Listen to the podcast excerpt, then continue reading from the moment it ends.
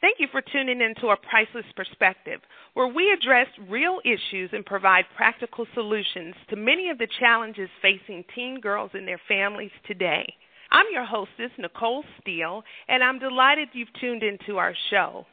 Well, as many of you may know, we've spent the last several weeks on a series called Family Matters, which has been uncovering many of the complex issues that girls have when it comes to dealing with those closest to them. We've discussed everything from how to deal with dysfunction in a family. We've tackled the issue of divorce and the stress and the strain that it can cause on a family and on a child in particular. And we've also discussed blended families and how to adjust when you've got a new step parent or new siblings that have entered into your life. With all those topics being great, one of the issues that remains to be an, of ongoing concern from both the girls and the parents that we serve is the issue of communication. So I've asked two of the greatest family counselors that I know to join me today to share their professional perspective on this topic. Welcome Ms. Sabrina Hyland and Nedra Penland of Rebuilding Lives Counseling. Welcome to the show, ladies. Thank you. Now, I've had the pleasure of working with you ladies in various capacities for several years, and you all are number one when it comes to the practice that I recommend the families that I serve to should they need professional counseling or support in some way. But can you share with our listeners the mission of rebuilding lives and the services that you provide? Yes. Um, hello, everyone. I'm Sabrina Hyland. I'm one of the partners in Rebuilding Lives, and and one of our main missions is basically to keep God as the cornerstone of our practice, which is why we we termed it um, Rebuilding Lives, and make sure that God is a part of it. And we want to make sure that in everything that we do, when it comes to individuals and families, uh, to make sure that we bring them together and um, help them restore what has been broken. We know that it's not us we know that it's not about us, and we know that together we can help bring out what's already in them because we truly believe that we're not the experts that they are, and we know that it's there. Um, and we use really the the Holy Spirit that guides us to make sure that we decrease um, and He increases in us in our sessions to make sure that we bring that out in our clients and to help them move forward. And that's really our biggest mission with our individuals and families. You know, I think it's interesting that the word that you used is restoring because a lot of families need just that. They need restoration. They've been broken, they've been wounded, maybe through words, through actions, through experiences. But I think if for anybody who's listening to just know that there is hope that God's desire is to restore, to make your families healthy. You know, we can pick our friends, we can pick spouses, we can pick a lot of the the people that we welcome into our lives, but when it comes to families, we have no say so. so it can be a little bit discouraging, I'm sure, sometimes. But just knowing that there is hope and we are equipped to deal with that unique thing called families, that family that we've been blessed with. Sometimes we can look at other families and go like, "Oh my God, why did I get this group that I'm that I'm paired with? Why did I get a family like this or that?" But just know that God is able. So, can you share both of you actually for any girls who might be listening who are thinking about going into counseling one day. I hear that a lot when we work with girls on their college and career planning. A lot of them because they listen and they're the ear for their friends who have issues they're the one that all of their friends come to and they confide in and they share and they give advice in their circles. A lot of girls naturally are pointed to possibly going into counseling. Can you all share why you all went into this field professionally and what joy you get from the work that you do. Well, for me, you know, Sabrina, I decided to go into this field after um, I have medical background, but I got to a point in my life where I knew I wanted to help people, and I knew I wanted to do that without limits. And I felt like going into counseling was one of those to do that. So I ended up working for a community service board for about uh, five years, where I worked with specifically children and adolescents and their families, um, along with working with other different populations. But I really became to love the child and adolescent population, and out of that came some areas of passion for me. Uh, working with teen and parents, working with their relationships, working with marriages came out of that working with people that are depressed working with people without direction and and not having a purpose and and me basically um, holding on to my belief of I am not the expert and really helping them uh, empower them, which is something that I often live by, uh, to empower them to find the direction that they need to go in. So I think motiv- something that motivated me was knowing that I wanted to work with people without limits and just going into counseling is something that really helped me find that direction. And another passion that I have out of that is mother and daughter relationships. And the greatest joy that I get out of it is when I can see, you know, moms and daughters really uh, build a connection because some people feel like, you know, because you're a teenager or because you've hit middle school or high school that, well, I don't have to. Uh, that's just the way that they are, and they're not going to want to be around me that much, and they're not going to want to do what I say. Well, you know, by whose standard? For me, and I, I feel like you can have more and you can have better, and that's one of my goals. And when I see that, that brings me the greatest joy. Now, Nedra, what about you? What brought you into this field, and what joy do you get out of the work you do? When I was young, I have to say that God had planted a seed in me, a passion in me, let me say that, to work with children. So I've always followed that path from the time that I started college up until probably when I was in my master's program and I continue to just like venture out and and explore different avenues when it comes to working with children and adolescents. So when I was in my master's program, I just knew that I was not going to be a counselor because I said that I don't have time for that. But but God. So therefore, I'm count I'm a counselor now, um, and it was all it was a divine plan by God for me to be in this position doing His will um, because it was never my will. And one of the joys that I get from it is because I'm able to uh, to help others that are hurting, and that has become my passion because I understand pain. We all understand pain, but God has allowed me to use that pain in order to help other people God and and begin to break chains from their lives, to begin to help them set, set themselves free from um, any stronghold. So that is the joy that I experience when um, I'm able to work with somebody that's in addiction or trauma or families that are in pain and um, helping them rebuild their lives, began to to do a lot of inner healing because a lot of times we don't see that as a, a challenge. That deep in our core, there's things that are uh, broken that we have to heal from in order for God to restore us. So I would have to say that has been one of the joys just to be able to experience that with every single client that comes in and that's broken, that's hurting, to see them do this transformation of just healing from the inside and then be, begin to see that transformation on the outside. Comes to the issue of communication in families. What trends are you ladies seeing um, nowadays that maybe are on the rise, that are on the increase? Um, one of the common trends that I'm seeing is uh, parents tend to back away from their kids uh, when they go into middle school and they do it unknowingly a lot of the times. You know, they feel like they're a little bit more independent. They can put their shoes on by themselves. You know, make peanut butter and jelly sandwiches, and they, you know, they have a little bit more independence in their classrooms. So they just kind of um, back away a little bit, and then when ninth grade comes, they tend to want to become a little bit more um, clingy. They want to be a little bit more involved because now they have the capability of going out with friends, you know, on their own, or they're going to start to ask they maybe in 10th grade, 11th grade, they're riding in cars with friends that can drive, so they end up becoming closer. And typically, what happens is once the parents are backed away unknowingly in middle school and they try to um, become closer in high school, you know, the kids are looking at their parents like, well, you know, what's going on? I mean, I'm not used to you being so involved, so I don't want you involved now. And that's where sometimes some of the conflict comes in without parents really understanding what happened. And I typically tell a lot of my families is that you know, when your child hits sixth grade, they need just as much nurturing, if not more, than an elementary school child. Because the elementary school child is going to come to you and get their nurturing no matter what, whether you're tired or not. And, um, you know, families sometimes, you know, miss that. And they don't understand all the time that it's not going to look the same. You know, the nurturing isn't going to look the same way as it did when you were in elementary school. But you need to begin to have that conversation of how does it need to look for their child at that time.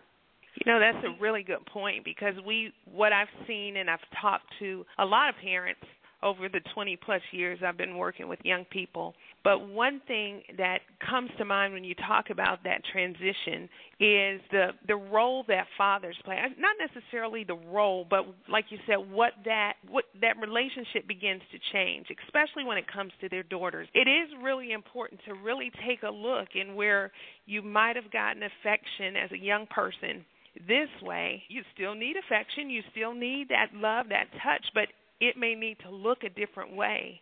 And talking about it is good. Another thing I see with young people, especially in that middle school age, because they're struggling too.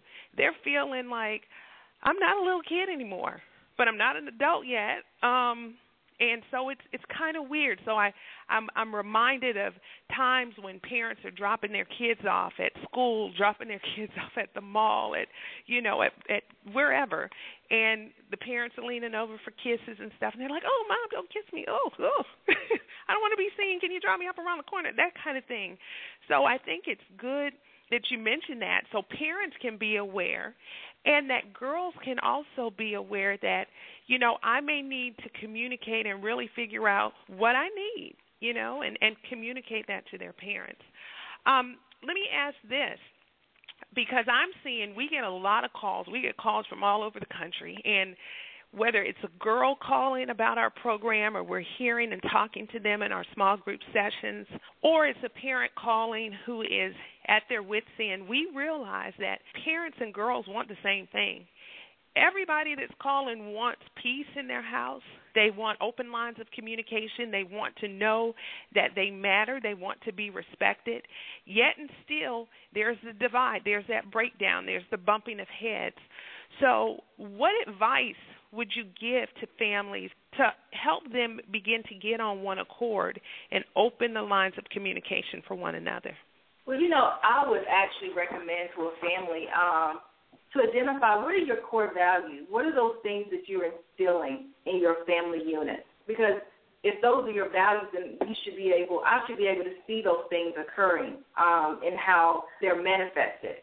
So, or manifested in your behaviors. Um, I would also as families, you know, what does communication mean? Because I, my expectations of an effective communicator might not be yours. Um, maybe you was raised in an environment where yelling was an effective means for your family of communicating. Maybe um, communication looked like nobody, everybody was in separate rooms. So it's very important for people to define what is communication. How would they like to effectively communicate with each other? It's a new generation of kids. So therefore, because of this new generation of kids, there's a new generation of parenting. So a lot of times I feel like they're waiting for kids to initiate a little bit more when they're forgetting that they're the parents. That they have to initiate the conversation. They have to ask the questions um, because their kids are not always going to tell them things.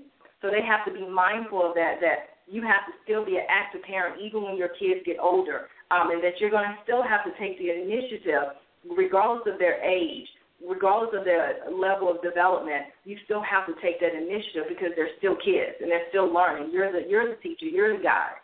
And when it's that time to release them, then that's when you're able to actually see the work that you actually put in.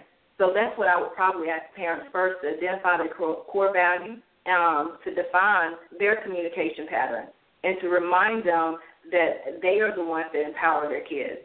They're the ones that have to teach and train up their kids because that's biblical. That's really good, and it makes me think about this technological age that we live in and how we're so connected with devices and there's no FaceTime anymore. I mean, even you can go out to eat and you can see a family at a table and everybody's got their device and nobody's talking. And so, one thing that I encourage parents to do is to make sure that you're creating that FaceTime with your children regularly. You know, communication and and discussions freak people out because they think in some families the only time we have communication and stuff is when there's an issue. Oh God, mom wants to talk about this. Oh gosh, oh, you know, and so the tension comes because they don't do that. They they're sending texts within the same house from room to room. Come downstairs. It's time for dinner. Take the clothes out dryer. Just all of this stuff by text and by phone. And so again, just looking and seeing what communication looks like, as Nedra said, what your values are, and making sure that you're doing it and you're doing it on a regular basis and find out what works for your family. What rules would you all recommend when it comes to healthy communication? I know you mentioned families that may have bad habits like screaming and yelling throwing things. I mean, what happens if there is a girl who's listening whose whose parent communication style clashes with her? And so she can't hear her parent because her parent is always going off, is always going overboard. What advice would you give to them, and what kinds of rules or boundaries can families put in place when it comes to communication? Um, I think some, you know, one of the most important rules is respect. I think sometimes parents, I think they they believe that they have to respect them, but sometimes they don't always. Their behavior doesn't always manifest that or show that they are supposed to respect their kids. Um, so that's number one. They need to respect them, even if their child is being disrespectful to them, or even if their child is yelling. They still need to maintain a certain type of um, behavior because they're still teaching their kids. Um, I think Nedra talked about earlier about parents are role models and they need to teach it and, and they need to stay in that um, when they are communicating with their child because that's how their child learns using good listening skills. Um, sometimes in our practice, we we call it active listening, or some people call it mirroring, or parroting, or reflective listening. But being able to hear what your child is saying and being able to reflect back, you know, what you heard them say sometimes in certain situations, no matter how crazy the situation may be, or you may feel like your child isn't um, on the right path or making sense, it's still important for them to be heard. Uh, some parents feel like, you know, if they're really listening, uh, that they may be giving up a sense of control if they have to listen to their child and, and totally focus on what they're saying. And that's not what that means at all um, and also giving choices. I have a lot of parents that really struggle with giving their child choice, choices. They really feel like they're going to lose control if they give them choices. But what they don't really understand sometimes is that they're still in control when they give choices. You know, it could be a choice of, you know, you can either go to bed early or you can um, you know, eat your dinner with the rest of us when you're supposed to, or, or different things like that. But the parent is still in control, but the child is empowered. I always like to tell my parents that even in the midst of giving consequences, you still want to empower your child at the same time, and also help your child uh, problem solve. That's another big one, and model all of these behaviors at least majority of the time as much as you can. I know parents are we're all human. We're all going to have our moments, but it if at least 85 to 90 percent of the time we are using these skills, then when we have our moments as parents, then you know our child child is going to bounce back a whole lot easier, and they're going to understand that mommy or daddy had had a moment. Now, before we close out, I just have one more question, and it kind of piggybacks off of what you said because with choices. Uh, when parents give kids choices, there comes responsibility. You know, honesty comes into play, and and what you do now that you have this freedom to make a choice. And so the issue of trust is something that we hear. You know, what happens in a in a parent and child relationship if they've given choices and maybe the child has not been responsible if trust has been broken how can they move past that you know that is a, a very challenging question and the reason i say that is because you know from a spiritual point um even when we do something that's not right god still loves us he still gives us an opportunity. But however, because we're human, and even though we're created out of God's image, you would think that we, well, not, you would think that uh, people would be aware of that, but we all have that capacity to trust, but we don't always do that, or we, we're not always forgiving. So I would have to empower parents by saying, learn to forgive, but then set up clear boundaries. So if your if your kid did not follow through on something and they promised that they would, you give them another opportunity. You you set boundaries around that and say, okay, so last night your curfew was at ten o'clock. Um, you didn't come home to ten thirty. Well, therefore, this is a privilege that's going to be taken away from you. So, therefore, you can earn it back by doing these things and being very realistic but sitting down with them and realizing that penalizing them and punishing them and holding on to that create um, challenges in how you are able to communicate with each other versus teaching them and saying, okay, I want you to understand that one of my true goals as a parent is to to teach you so that when you become an adult, because your kids will become an adult, that I have equipped you with everything that you needed to be able to manage life with. Because there's going to be other relationships that you're going to have in your life outside of us that you will um, promise something or you will break that trust. But learning how to get over trust, learning how to restore trust. So that's what I would tell parents to do, to sit down with your kid and to say, okay, I get that this happened. I could scream, yell, argue, and fuss, but the reality is it has already happened. So where do you go from there? How do you build up your kids so that you guys can continue to learn how to trust versus holding on to the trust? Because I always say you're keeping that door open for the enemy. That's really good. And and knowing that it takes time to be patient. I mean, for girls in particular, you know, they they I hear it all the time. My mother is never going to trust me again and she'll never let me do. But just as if a friend betrayed your trust, it takes time. You don't just let that person come right back into your life and do it again and again and again. So, for parents, that time, that patience, and for girls, understanding that trust can be rebuilt, but everybody has a role to play. Well, ladies, I thank you. This has been great. I want to bring you back on the show because I think that there's so much more that we can address when it comes to communication. I mean, issues like dating. That that's a major, major, major topic, especially with high school um, students, with parents and girls being on total separate ends of the spectrum when it comes to dating and friends and boys and all of that stuff. So we'll have to have you back to continue the conversation on communication because you all have such a wealth of information.